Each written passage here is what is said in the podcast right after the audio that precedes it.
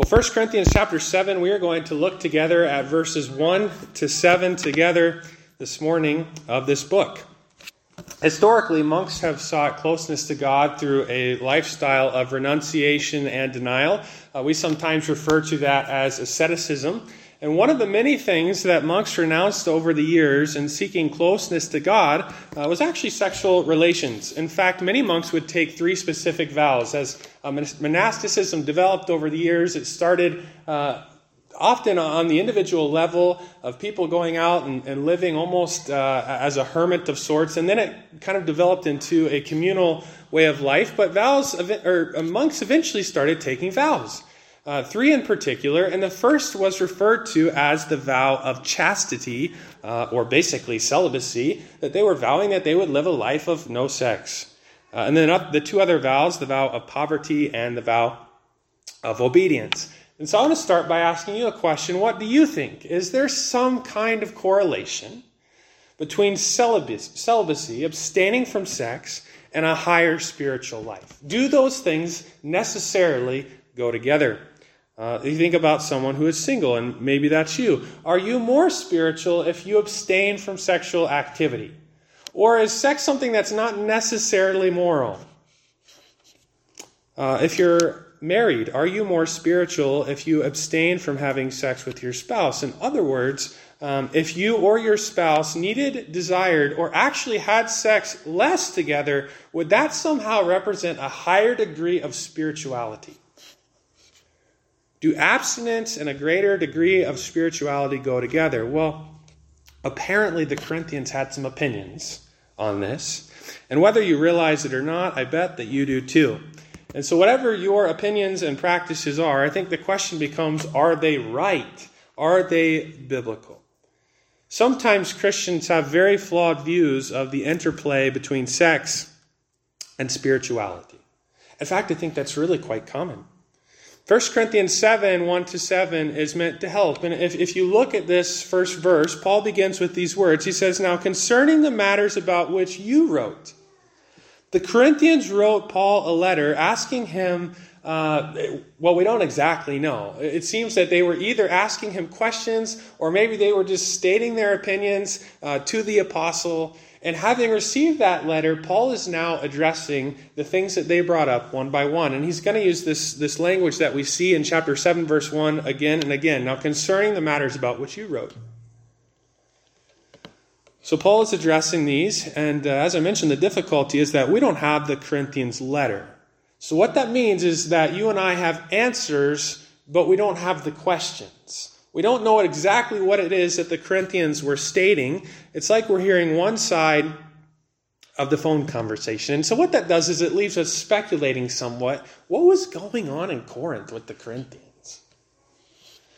But it would seem that some of the Corinthians were actually arguing that celibacy within marriage was the spiritual way that that somehow represented godliness or a higher level of spirituality. Uh, as we work through this letter, you just realize the Corinthians had all kinds of different thoughts and, and things that Paul was trying to one by one correct. And as Paul addresses this issue with the Corinthians, it becomes clear that God really expects you to follow his plan for sexual intimacy. Let's look at this passage. I want to read chapter 7, 1 to 7 as we begin. Paul writes, Now concerning the matters about which you wrote, it is good for a man not to have sexual relations with a woman. But because of the temptation to sexual immorality, each man should have his own wife, and each woman her own husband. The husband should give to his wife her conjugal rights, and likewise the wife to her husband. For the wife does not have authority over her own body, but the husband does. Likewise, the husband does not have authority over his own body, but the wife does. Do not deprive one another, except perhaps by agreement for a limited time, that you may devote yourselves to prayer. But then come together again, so that Satan may not tempt you because of your lack of self control. God has some expectations of you regarding sexual intimacy, and we want to look at five expectations that God has of you together this morning. Uh, first, God expects, number one, that you abstain from sexual intimacy outside of marriage. That's what verse 1 is talking about. Look at this verse again. Now, concerning the matters about which you wrote, it is good for a man not to have sexual relations with a woman. Uh, depending on what translation you're holding, you may notice that the second half of that verse is in quotation marks. And that is because it is thought that Paul is quoting something that the Corinthians said in their letter, or they implied, or that, that, they, that they thought, or maybe they were asking about it in their letter to Paul. It's also possible that what's in quotation marks there may have been something that Paul said. Uh, frankly, I'm just not sure that we know who was saying it, but either way, whatever that statement meant, and whoever it came from, it seems like it's a true statement that the Corinthians were misapplying. It's a true statement misapplied. And I think that becomes pretty clear as verse 2 starts with the word but. Paul starts uh, with this sentence it, it is good, like, like his thought, and said, but this needs qualified. So Paul is addressing in verse 1 the matter of celibacy when he says it is good for a man not to have sexual relations with a woman. Uh, some translations use the, the euphemism there to uh, touch a woman, uh, that is definitely a reference to sex. Uh, uh Paul is not saying uh, that, in other words, that's not the verse you want to use as a parent to tell your kids you should never, ever touch anyone of the opposite sex. It's a, it's a euphemism for sex, and Paul is affirming that sexual abstinence is good. If you are not married, you should not be engaging in sex, and to do that would be sinful.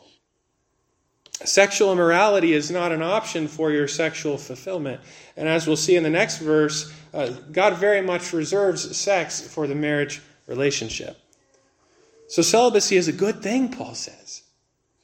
And I think that's so important to remember in a world that I think if we're honest, when we think our, of our world, it tends to define people by actually their sexual activity and what they do sexually.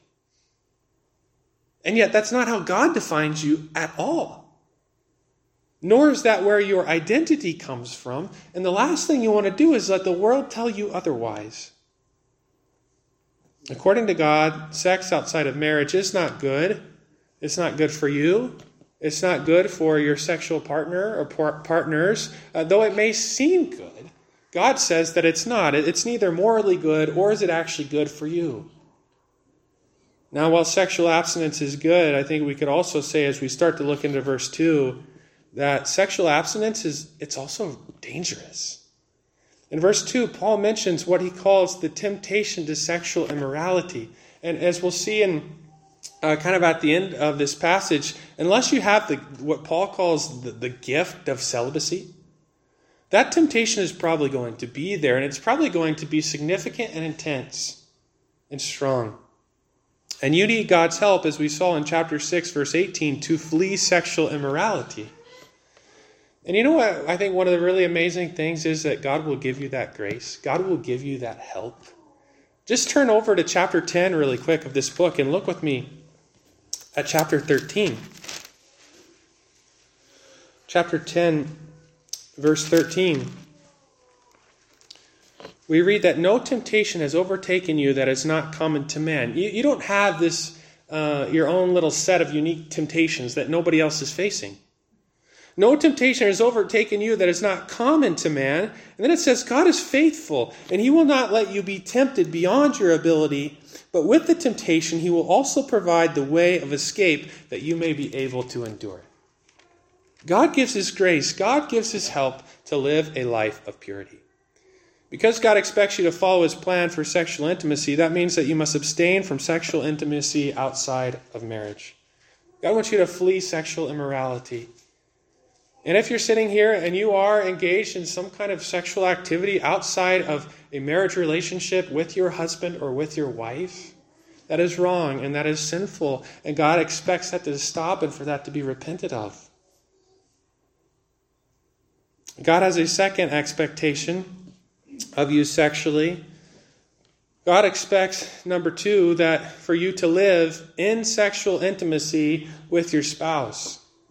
In verse 1, Paul affirmed, yes, uh, celibacy is a good thing. Uh, but he starts verse 2 with the word but. It's good. Yeah, sexual or sexual celibacy, that's good, but not in your marriage. Apparently, some of the Corinthians were taking the statement on celibacy at the end of verse 1, and as I mentioned, it was, it was entering into their marriage. And somehow it would seem that many of them thought that that was actually spiritual or godly, or I don't know. Look at verses, the second half of verse 1, and there into verse 2. It is good for a man not to have sexual relations with a woman, but because of the temptation to sexual immorality, each man should have his own wife, and each woman her own husband.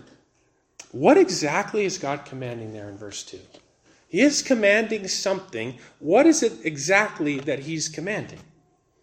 What he says in verse 2, it, it's an imperative, it's a command, and that's very clear in the original language. There's a couple of uh, interpretational options here. Option number one, which would be referred to as the traditional view, would go something like this uh, Paul is addressing the unmarried as he gets there into verse 2. And what he's basically said is that celibacy is an amazing, amazing thing. But if you don't think that God has given you that gift and you do actually feel sexual urges, then you should get married. Because God designed the sexual relationship for marriage. And then, uh, as we would get into verses 6 and 7 in this view, Paul would basically be clarifying listen, I'm not commanding that you just need to go out and get married. That's more of a, you know what, if, if, if those sexual desires are there, that's the place to fulfillment, uh, fulfill it. And so that becomes the recommendation. It's not necessarily a command that you just have to go get married. That traditional interpretation I actually think is very good. However, it's not without some difficulties. And I think that there is a second interpretational option uh, that is probably to be preferred as we look at verse 2. Uh, option number two would be that Paul is actually addressing the married. And he's recognizing that celibacy is a good thing, it's a great thing, it's God's plan outside of, outside of marriage but it's wrong within marriage. And therefore, Paul is actually commanding couples in verse 2 to, uh, to use his language to have each other sexually. Have in verse 2 would be used as a euphemism for sexual relations, just like it is if you look back at chapter 5, verse 1, where we, we read about it's actually reported that there's sexual immorality among you and of a kind that is not even tolerated among the pagans. What was it? A man has his father's wife. Exact same language, the language of having. So, what is God commanding in this verse? Well, God commands sexual intimacy in marriage. Assuming that both partners are physically capable, sex is not optional within marriage. When you get married, you're, you're not allowed to have sex, you're required to have sex. And if you are a married man, God would then be commanding you, you need to have your wife. And if you are a married woman, God would be commanding you, you need to have your husband. On the one hand, uh, the fact that this is a command kind of it, it kind of makes you chuckle a little bit. It reminds me of a dad telling his children, "Hey, guess what? We're going to take you to the West End Water Park this weekend." And all the kids are excited, and everybody piles into the vehicle, and the kids are literally bouncing up and down in, the, in their seats, literally about to bounce out of the car with excitement that they're going to spend this whole day at the West End Water Park. And dad pipes up in his stern voice. Maybe he looks in the rearview mirror and speaks as uh, fathers tend to do sometimes with a bit of sternness. And he says, All right, everybody calm down back there and listen up. Are you listening to me? And getting everybody's attention. The kids quiet down. Uh, oh, dad is serious.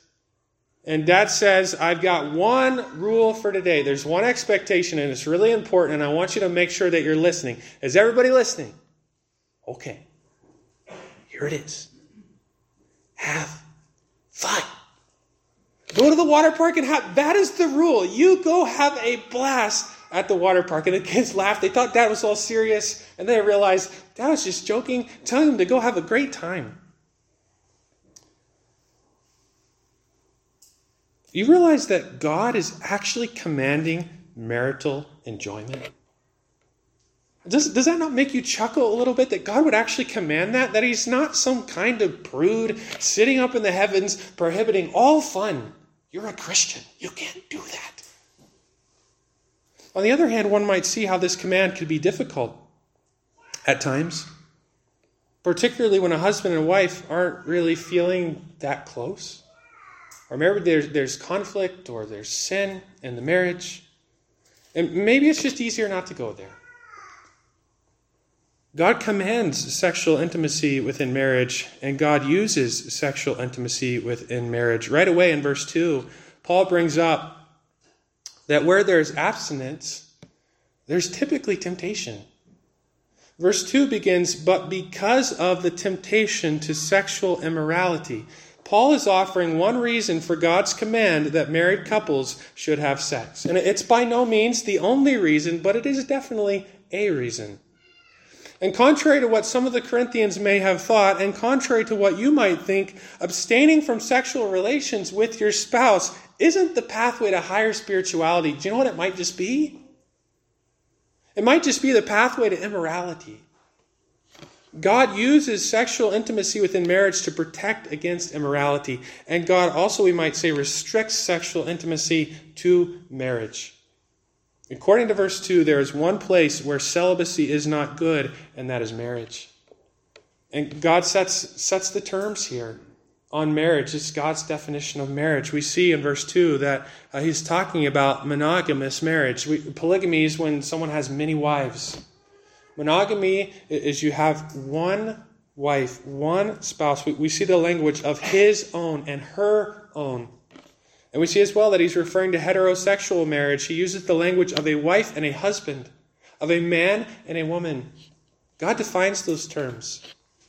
And it starts to become clear that, that sex is this package deal. It's not something that you just go do to have some fun. It happens within a context with a lot of strings attached, and it's, a, it's wonderful by God's design. Because God expects you to follow His plan for sexual intimacy, you must live in sexual intimacy with your spouse. Question for you Have you decided not to have sex with your spouse? Or have you decided to withhold sex from your spouse? And do you realize that, that to do that is sinful? And there's, there's not some kind of spiritual excuse for it. And on the flip side of that, are you having sex outside of marriage? That is also sinful and inappropriate. Now, before we go to verses 3 and 4, I think just a, a, warning of sorts is in order. Paul is going to talk about the sexual relationship between a husband and a wife in a way uh, that honestly, it, it may not sit very well with you. And in fact, it may even make you feel vulnerable or in some way, um, I, I don't know, maybe even unsafe. And I would encourage you this way don't let your fear of how this text might be misappropriated or misapplied keep you from taking it at face value. Our job is not to smooth out the text in order to avoid some potential misapplication or misunderstanding of it. Rather, what we need to do is we just need to let God speak as, exactly as God chooses to speak. And then we need to be careful not to twist or misapply what He said. So, with that, we come to a third expectation, and I, have worded this in a way uh, that may not initially sit quite right, but I think it is very true to the text itself. Expectation number three God expects you to give your spouse the sexual intimacy that you owe them. Look at verse 3. The husband should give to his wife her conjugal rights and likewise the wife to her husband. I want to give you actually just a rough literal translation of the Greek text. Would be something like this The husband must give, uh, in fact, we could even translate there pay. The husband must give to the wife that which is owed. And that word for owed there could be the debt, the duty, the obligation, and vice versa.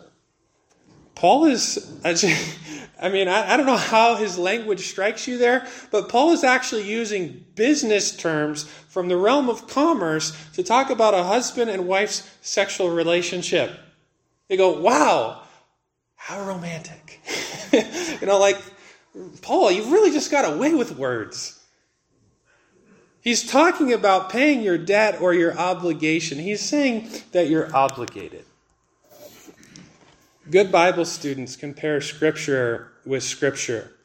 And I would very much caution you from reading this verse without thinking of it in, in, the terms of the whole of Scripture and what God says elsewhere on this subject. I don't think you want to, to read this verse without thinking about sex according to Song of Solomon. And, and Solomon, chapter after chapter after chapter, talking about the delights of, of, of the, the sexual relationship with his wife and God's design and the relationship itself. I don't think you want to look at this verse without thinking about marriage being a covenant of companionship, as Malachi talks about, that, that we're companions. Sex in marriage is so much more than duty and obligation.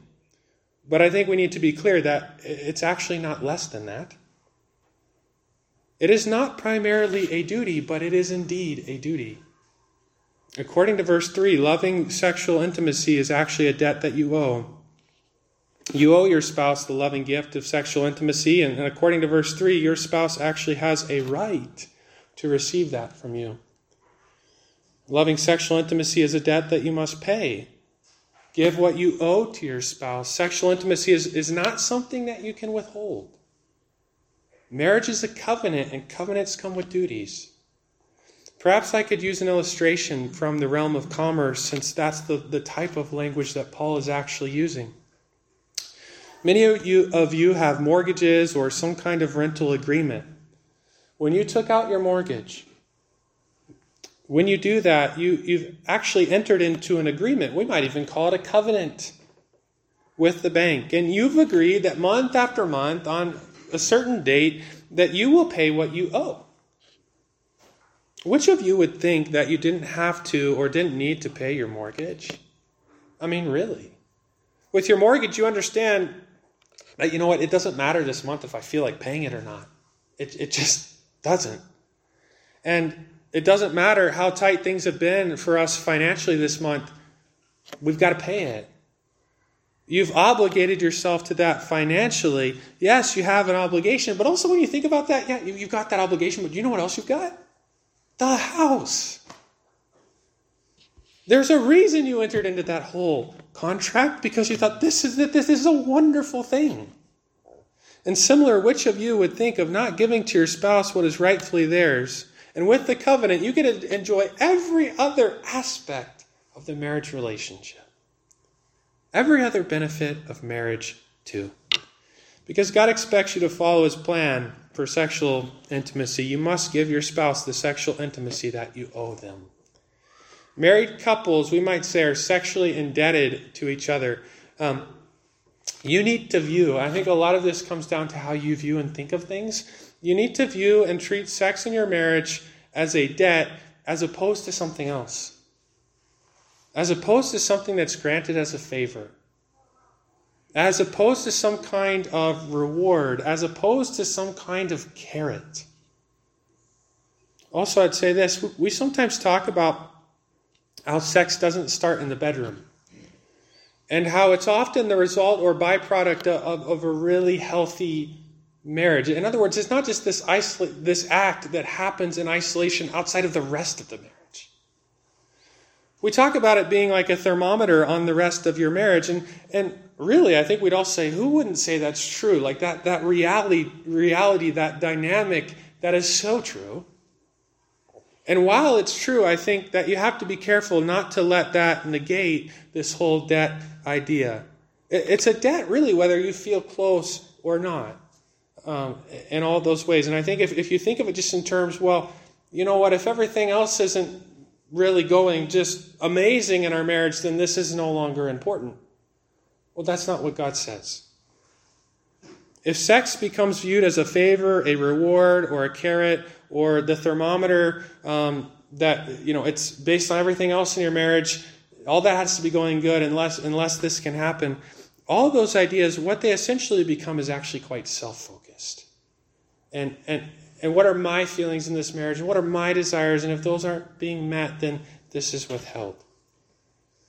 Maybe you struggle and find verse 3 uh, somewhat hard to, to swallow. God has a fourth expectation. God expects you to recognize that you don't have authority over your body. Look at verse 4. it says, For the wife does not have authority over her own body, but the husband does. And then he flips it around, which would have been shocking in the ancient world. Likewise, the husband does not have authority over his body, but the wife does. You don't have authority to do with your body whatever it is that you want. What does that mean? What does that imply? Well, it means that you don't have the right or authority to give your body to any other person than your spouse. And by the way, there I didn't say future spouse. You don't have the right or authority to give your body to anybody but your spouse. And by the way, this goes beyond sexual intercourse. Do you know what this means? It means that, that your eyes belong to your spouse. It means what you look at, that all matters. It means that your brain and your thoughts belong to your spouse. It also means that you don't have the right or authority to withhold your body from your spouse. It's, it's theirs actually by right to have and enjoy. It means that if your spouse is requesting sexual intimacy, you shouldn't be thinking, well, what about my rights? Or you're being selfish to expect this of me or ask this of me. Your body and sexual intimacy belong to your spouse, not selfishly, God says, but, but rightfully. And I think there, there's also very much a flip side of, of, of that that very much needs brought up. If your spouse's body belongs to you, and as we saw in chapter 6, ultimately to the Lord, then you should treat your spouse's body the exact same way that you would want yours to be treated with love, dignity, respect, and care. And that would mean that a loving spouse is going to be sensitive to their spouse's times of sickness and fatigue and, and pregnancy and medical conditions and all the other things that go along with life. I don't think we want to forget verses like Philippians chapter 2, verses 3 and 4. Uh, Philippians 2, where we're given this example of Jesus and admonished to live the same way. And in verses 3 and 4, we read this In humility, count others more significant than yourselves. Let each of you look not only on his own interests, but also the interests of others. That's what Jesus is like, and that's what every spouse should be like in their marriage. Just to be clear, God leaves absolutely no room for abuse or selfishly taking advantage of your spouse. The emphasis of this verse is not claiming the sex that is rightfully yours. The emphasis of this verse is the selfless and sacrificial giving of yourself sexually to your spouse. It's not, you owe me. It's, I, I owe you. To use this passage as some kind of club to claim what, what's yours is sinful and selfish and it's wrong, and if you're doing that, it needs to stop. That is not pleasing to the Lord. Because God expects you to follow his plan for sexual intimacy, you must recognize that you don't have authority over your body. As a general rule, saying no to your spouse is, is not appropriate. And that does not mean that conversations can't be had or that intimacy couldn't be prolonged or, or postponed due to sickness uh, and other things. I mean, in any healthy marriage, those conversations are probably going to happen because you care about your spouse and you, you care how they feel and, and, and, and their medical and physical condition and all of those things. These conversations are very, very important. But Christians should be people who are characterized by habitually saying yes to their spouses. It seems rare that a couple's desire for sexual intimacy is the same. In fact, I would think it's probably a very rare thing in the average marriage for a husband's and, and, and wife's desire to be the same at the same time, all throughout their marriage. And so the question of frequency comes. And I know as a pastor that I've sat down with couples and it comes up because that, that's where people are actually living. How often should married couples have sex? And I think the right question is probably actually something like this How often does my spouse desire sexual intimacy in order to remain sexually satisfied? And I would submit that that's the answer that you should be looking for because God wants you to satisfy your spouse. And so maybe it would just be helpful for you and your spouse to sit down and ask each other those questions. How often do you think that we would need to have sex for you to, to, to be sexually satisfied and remain that way, even to the point of full and overflowing? What a loving question that could be asked both directions. Finally, a fifth expectation God expects you to stop defrauding your spouse of sexual intimacy, if that's what's happening. Verse 5 begins Do, do not deprive one another. The, the New American Standard says stop depriving one another. And again, that, that seems to be what was going on in Corinth, that this was actually happening. And then on the flip side, we, as we saw a few weeks ago, somehow there are men going to prostitutes justifying their right to do this. Stop depriving one another. The word deprive is used elsewhere of robbery, of theft, and defrauding. Withholding yourself sexually from your spouse, according to this verse, is actually an act of fraud. Think about what Paul just said, and even think about how the logic would unfold with what Paul is saying. We would also we would all say, yes, you know what? It is absolutely, it is definitely cheating on your spouse if you go out and engage in some kind of extramarital affair. That is cheating. That is wrong. God hates that. But you know what? It's also cheating on your spouse to deprive him or her of sexual intimacy. That is cheating too. God offers one exception to the ongoing sexual relationships of husband and wife in marriage, but that exception comes with a condition. Look at verse 5 again. He says, Do not deprive one another, except perhaps by agreement for a limited time that you may devote yourselves to prayer, but then come together again so that Satan may not tempt you because of your lack of self control.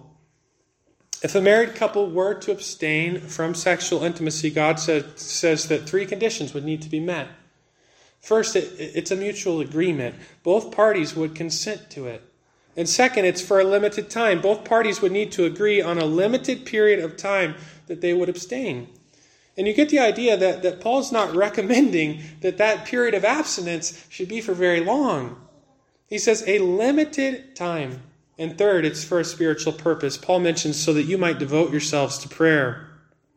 Perhaps a couple could abstain for some other spiritual purpose other than prayer. I'm not sure that Paul is necessarily intending to limit it just to prayer, per se.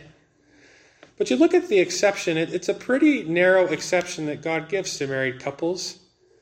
He offers one condition with, or one exception with conditions, and that one exception also comes with a warning. Look at the second half there of verse 5. He mentions that you may devote yourselves to prayer, but then come together again so that Satan may not tempt you because of your lack of self control. If a couple agrees to abstain from sex for a limited time because of some spiritual purpose, Paul is acknowledging that, you know, maybe that could be really beneficial in a marriage for some reason. If they do that, then they should plan to come to, back together sexually right away. Why? Well, Paul mentions two things. And at the end of the verse, he mentions because of your lack of self control. Don't assume that you or your spouse has self control. You say, well, well, maybe I should be able to assume that I do and my spouse does. Well, it's interesting because it seems actually that God assumes the opposite of both of you that you and your spouse tend to lack self control. And Satan wants to seize on that lack. And, and that doesn't mean that you're off the hook and you don't need to exercise self control if you don't feel like you're, you're being as satisfied as, as you might desire. But Satan really does. The, the, this next thing that's brought up here so that Satan may not tempt you. You don't want to put yourself or your spouse at Satan's disposal. We know what he's like. He's a roaring lion, and he's seeking someone to devour.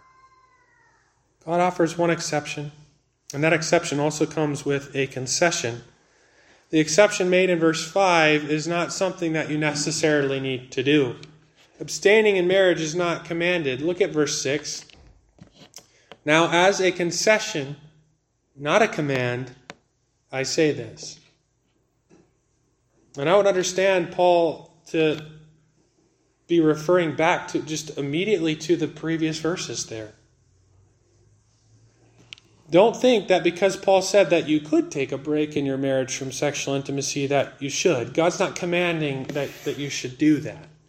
Abstaining in marriage is not inherently spiritual. Verse 7 says, uh, Paul writes there, I, I wish that all were as myself am.